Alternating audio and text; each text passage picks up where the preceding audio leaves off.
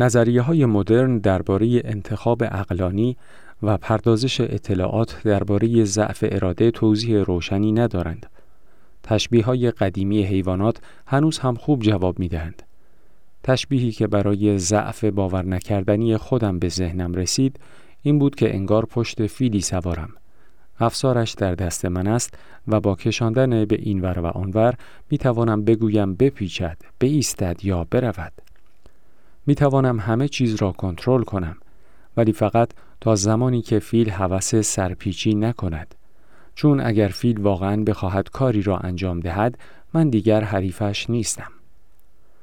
ده سال تمام برای هدایت افکارم از این تشبیه استفاده کردم و وقتی نوشتن این کتاب را شروع کردم به نظرم رسید تصویر فیل سوار بر پشت فیل می تواند در فصل اول و با عنوان خود تقسیم شده مفید باشد ولی از قرار معلوم این تشبیه در همه فصلهای کتاب مفید افتاد شما برای درک مهمترین نظریه های روانشناسی باید اول بفهمید ذهن چطور به بخش های مختلفی تقسیم شده که گاهی با هم در تضادند. تصور می کنیم که در هر بدنی یک نفر وجود دارد. اما به نوعی هر کدام بیشتر به انجمنی شبیه هستیم که اعضایش دور هم جمع شدند تا کاری انجام دهند. ولی اغلب هدفهای متناقضی را دنبال می کنند. چهار روش برای تقسیم بندی ذهن وجود دارد که چهارمی از همه مهمتر است چون بیشترین شباهت را به قضیه فیل سوار و فیلش دارد سه روش دیگر هم جایی در تجربه های ما از وسوسه و ضعف و کشمکش درونی دارند. تقسیم بندی اول. ذهن در برابر جسم. بعضی وقتها می‌گوییم جسم هم ذهن خودش را دارد. اما میشل دومونتنی فیلسوف فرانسوی از این هم فراتر رفته و ادعا کرده است که هر عضوی از جسم احساسها و دستور کار مخصوص خودش را دارد. او در گفته هایش در این مورد به شیوه هایی اشاره می کند که حالتهای چهره افکار محرمانمان را لو می دهند. مثلا موهایمان سیخ می شود، قلبمان تون تون می زند، زبانمان بند می آید و دلپیچه می گیریم و دل و رودمان به میل خود منقبض و منبسط می شوند بیان که ما خواسته باشیم حتی برخلاف میل ما هم این کار را می کنند امروزه می‌دانیم بعضی از این واکنش ها در نتیجه کارکرد سیستم عصبی خودکار است. شبکه ای از اعصاب بخش ها و قده های بدنمان را کنترل می کنند. این سیستم کاملا مستقل از کنترل ارادی عمل می کند. اما آخرین مورد در فهرست دومونتنی یعنی روده ها از عملکرد یک مغز دوم خبر می دهند. روده های ما از شبکه گسترده‌ای شامل بیش از 100 میلیون نورون بافته شدند. این نورون ها مسئول همه محاسبات لازم برای کارکرد پالایشگاه شیمیایی بدن هستند که مواد مغذی را از خوراکی ها استخراج و آن را فراوری می کند. این مغز روده‌ای یک مرکز اجرایی محلی است و به اموری رسیدگی می کند که نیازی نیست مغز سر درگیرشان شود. لابد انتظار دارید که مغز روده‌ای از مغز سر دستور بگیرد و کارها را طبق اوامر آن انجام دهد. اما مغز روده‌ای درجه بالایی از خودمختاری دارد و کارش را هم خوب انجام می دهد. حتی اگر عصب واگوس که دو مغز را به هم وصل می کند از کار بیفتد. مغز رودهی استقلالش را به شکلهای مختلفی گوشزد می کند. مثلا وقتی تصمیم می گیرد دل و روده را پاکسازی کند، سندروم روده تحریک پذیر را ایجاد می کند. یا وقتی عفونت را در روده ها تشخیص می دهد، در مغز سر حس دلواپسی ایجاد می کند تا در دوره بیماری محتاطانه تر رفتار کنید. در مورد هر چیزی هم که انتقال دهنده های عصبی اصلیش را تحت تأثیر قرار بدهد، مثل استیلکولین یا سروتونین واکنش های غیر منتظره ای نشان می دهد. بنابراین بسیاری از عوارض جانبی اولیه پروزاک یا همان فلوکستین و بقیه مهار کننده های بازجذب سروتونین انتخابی به حالت تهوع و تغییرهای عملکرد روده ختم می شود. تلاش برای اصلاح عملکرد مغز سر می تواند مستقیما عملکرد مغز روده را مختل کند.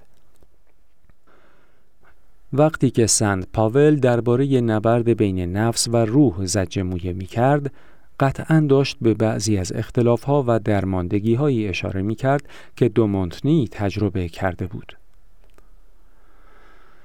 تقسیم بندی دوم چپ در برابر راست تقسیم بندی دوم خیلی تصادفی در دهه 1960 کشف شد. آن هم وقتی جراحی داشت مغز مردم را از وسط نصف می کرد. آن جراح جو باجن بود و برای این کارش هم دلیل خوبی داشت. سعی می کرد به کسانی کمک کند که حمله های سنگین و مکرر سر زندگیشان را نابود کرده بود. مغز انسان دو نیم کره جدا از هم دارد که یک کلاف رشته‌ای بزرگ عصبی به اسم جسم پینه‌ای آنها را به هم وصل می کند. سر همیشه از یک نقطه مغز شروع می شود و به بافتهای اطراف سرایت می کند. اگر یک حمله سر از جسم پینه‌ای عبور کند می تواند در کل مغز پخش شود و کار فرد را به بیهوشی بکشاند. فرد روی زمین می افتد و تشنج می کند. درست همانطور که یک فرمانده نظامی پلی را منفجر می کند تا دشمن نتواند از آن رد شود. بوگن هم می‌خواست جسم پینه ای را قطع کند تا از پخش شدن حمله سر جلوگیری کند. در نگاه اول این ترفند احمقانه بود چون جسم پینه ای بزرگترین کلاف عصبی منفرد در کل بدن است. پس حتما کار مهمی انجام می دهد. در واقع همینطور است و ارتباط دو نیمه مغز با هم را برقرار و فعالیتهایش را هماهنگ می کند. با این حال آزمایش روی حیوانات نشان داد که فقط چند هفته بعد از جراحی حیوان کاملا به حال عادی برمیگردد. به همین علت بوگن بختش را روی نمونه های انسانی هم امتحان کرد و جواب گرفت که شدت حمله ها به حد چشمگیری کاهش پیدا می کند. اما آیا واقعا با این عمل هیچ یک از فعالیت های مغزی مختل نمی شد؟ تیم جراحی برای پی بردن به این موضوع از یک روانشناس جوان به نام مایکل گازانیگا کمک گرفت. وظیفه مایکل این بود که عوارض بعدی عمل جداسازی مغز را پیگیری کند. او می‌دانست مغز پردازشش از جهان را بین دو نیمکره راست و چپ تقسیم می کند. نیمکره چپ اطلاعات را از نیمه راست دنیا دریافت کرده یعنی گیرنده پیام های عصبی دست، پا و گوش راست و همینطور نیمه چپ شبکیه هر چشم که نور را از زاویه راست دید دریافت می کنند و دستور حرکت اعضای سمت راست بدن را صادر می کند. در همین راستا نیمکره راست قرینه نیمکره چپ است. یعنی اطلاعات را از نیمه چپ دنیا می گیرد و حرکت های سمت چپ بدن را کنترل می کند. هیچ کس نمی داند چرا علامت ها اینطور ضربدری بین این اعضا جابجا می شوند. از اول هم همین طور کار کرده است. در زمینه های دیگر هر کدام از این دو نیمکره مختص فعالیت های متفاوتی هستند. نیمکره چپ مختص پردازش زبان و فعالیت های تحلیلی است و در زمینه بسری در دقت به جزئیات بهتر عمل می کند. نیمکره راست در پردازش نقش در فضا بهتر است. از جمله مهمترین نقش دنیا یعنی چهره ها. این اساس همان نظریه های مشهور و ساده انگارانه درباره راست مغز بودن هنرمندان و چپ مغز بودن دانشمندان است. گازانیگا از این تقسیم کار مغز استفاده کرد و اطلاعاتی را جداگانه به هر نیمه مغز ارائه داد. او از بیماران خواست به یک نقطه روی صفحه نمایش خیره شوند و بعد خیلی سریع در سمت راست یا چپ زمینه تصویر کلمه یا شیعی را روشن و خاموش می کرد. آنقدر سریع که بیمار فرصت جابجا کردن نگاهش را نداشت. اگر تصویر یک کلاه برای لحظه ای در سمت راست زمینه ظاهر می شد، عکسش در نیمه چپ هر شبکیه ثبت می شد. البته پس از عبور از قرنیه و وارونه شدن و سپس اطلاعات عصبیش به محل پردازش بسری نیمکره چپ برگردانده می‌شد. سپس گازانیکا از بیمار می‌پرسید چه دیدی؟ و به دلیل اینکه نیمکره چپ قابلیت های زبانی کاملی دارد بیمار خیلی سریع و راحت می گفت یک کلاه اما اگر تصویر کلاه در گوشه چپ زمینه نشان داده می‌شد آن وقت عکسش فقط به نیمکره راست برگردانده می‌شد که کنترلی روی سخن گفتن ندارد. این بار وقتی گازانیگا می‌پرسید چه دیدی بیمار با توجه به اطلاعات دریافتی از نیمکره چپ می‌گفت هیچ چیزی ندیدم. اما وقتی گارانیگا از بیمار خواست از روی کارتی که چند عکس روی آن بود عکس درست را با دست چپ نشان دهد بیمار دقیقا به کلاه اشاره کرد. نیمکره راست با اینکه کلاه را دیده بود اما نمی توانست این را به زبان بیاورد. چون به مرکزهای زبان در نیمکره چپ دسترسی نداشت. انگار نوعی آگاهی منفصل در نیمکره راست گیر افتاده و تنها وسیله خروجیش دست چپ بود. وقتی گازانیگا تصویرهای متفاوتی را به هر دو نیمکره نشان داد همه چیز عجیبتر شد یک بار تصویر یک پای مرغ را سمت راست و تصویر یک خانه و یک ماشین پوشیده از برف را سمت چپ نشان داد. بعد از آن فهرستی از تصویرها را به بیمار نشان داد و خواست به موردی اشاره کند که با آنچه دیده است مطابقت دارد. دست راست بیمار به عکس یک جوجه اشاره کرد. عکسی که با پای مرغی مطابقت داشت که نیمکره چپ دیده بود. اما دست چپش به عکس یک پارو اشاره کرد که با منظره برفی تطبیق پیدا می کرد که نیمکره راست دیده بود. وقتی دکتر از بیمار خواست درباره دو جواب توضیح دهد، او نگفت که نمی‌دانم چرا دست چپ هم به پارو اشاره کرد. لابد این چیزی بود که به بخش راست مغزم نشان دادید. در عوض نیمکره چپ خیلی سریع داستانی منطقی سرهم کرد. بیمار بدون درنگ گفت خب مشخص است پای مرغ به جوجه ربط دارد و پارو هم برای این است که با آن کسیفکاری های جوجه را تمیز کنید. به این یافته که طی آن مردم برای توجیه رفتارهایشان بیدرنگ دلیلهایی به هم میبافند خیال بافی می‌گویند. خیال بافی در بیمارانی که دونیم کره مغزشان از هم جداست و افرادی که به آسیبهای مغزی دیگری مبتلا شده اند بسیار رایج است. گازانیگا به مرکزهای زبانی نیمکاره چپ مغز می‌گوید واحد مفسر.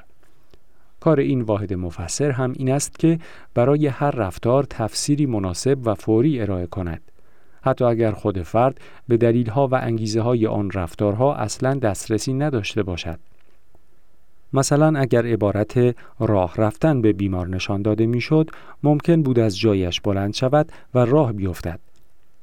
بعد از آن وقتی میپرسیدند که چرا بلند شدی ممکن بود که بگوید می‌خواهم بروم نوشیدنی بیاورم. واحد مفسر در توجیه سازی مهارت دارد اما اصلا خبر ندارد که همه اینها از قبل آماده شدند دنیای علم کشفهای عجیب تر از این هم داشته است. به نظر می آید که در بعضی از بیماران مغزی با دو نیمکره مجزا یا بیمارانی که به نحوی دیگر به جسم پینه‌ای مغزشان آسیب وارد شده نیمکره راست فعالانه با نیمکره چپ می جنگد. به این وضعیت سندروم دست بیگانه می گویند. در این موارد یکی از دستها که معمولا دست چپ است کار خودش را می کند و برای خودش برنامه هایی دارد. مثلا وقتی تلفن زنگ می‌زند این دست بیگانه ممکن است گوشی را بردارد ولی بعد از آن از دادن گوشی به دست دیگر یا گذاشتن آن کنار گوش خودداری می کند یا تصمیم هایی که شخص می گیرد را رد می کند و مثلا پیراهنی را می گیرد که دست دیگر انتخاب کرده است و روی چوب لباسی بر می گرداند. یک دست مچ دست دیگر را می گیرد و تلاش می کند از انجام تصمیم های آگاهانه فرد جلوگیری کند. گاهی این دست بیگانه گلوی صاحبش را می‌گیرد و سعی می کند او را خفه کند.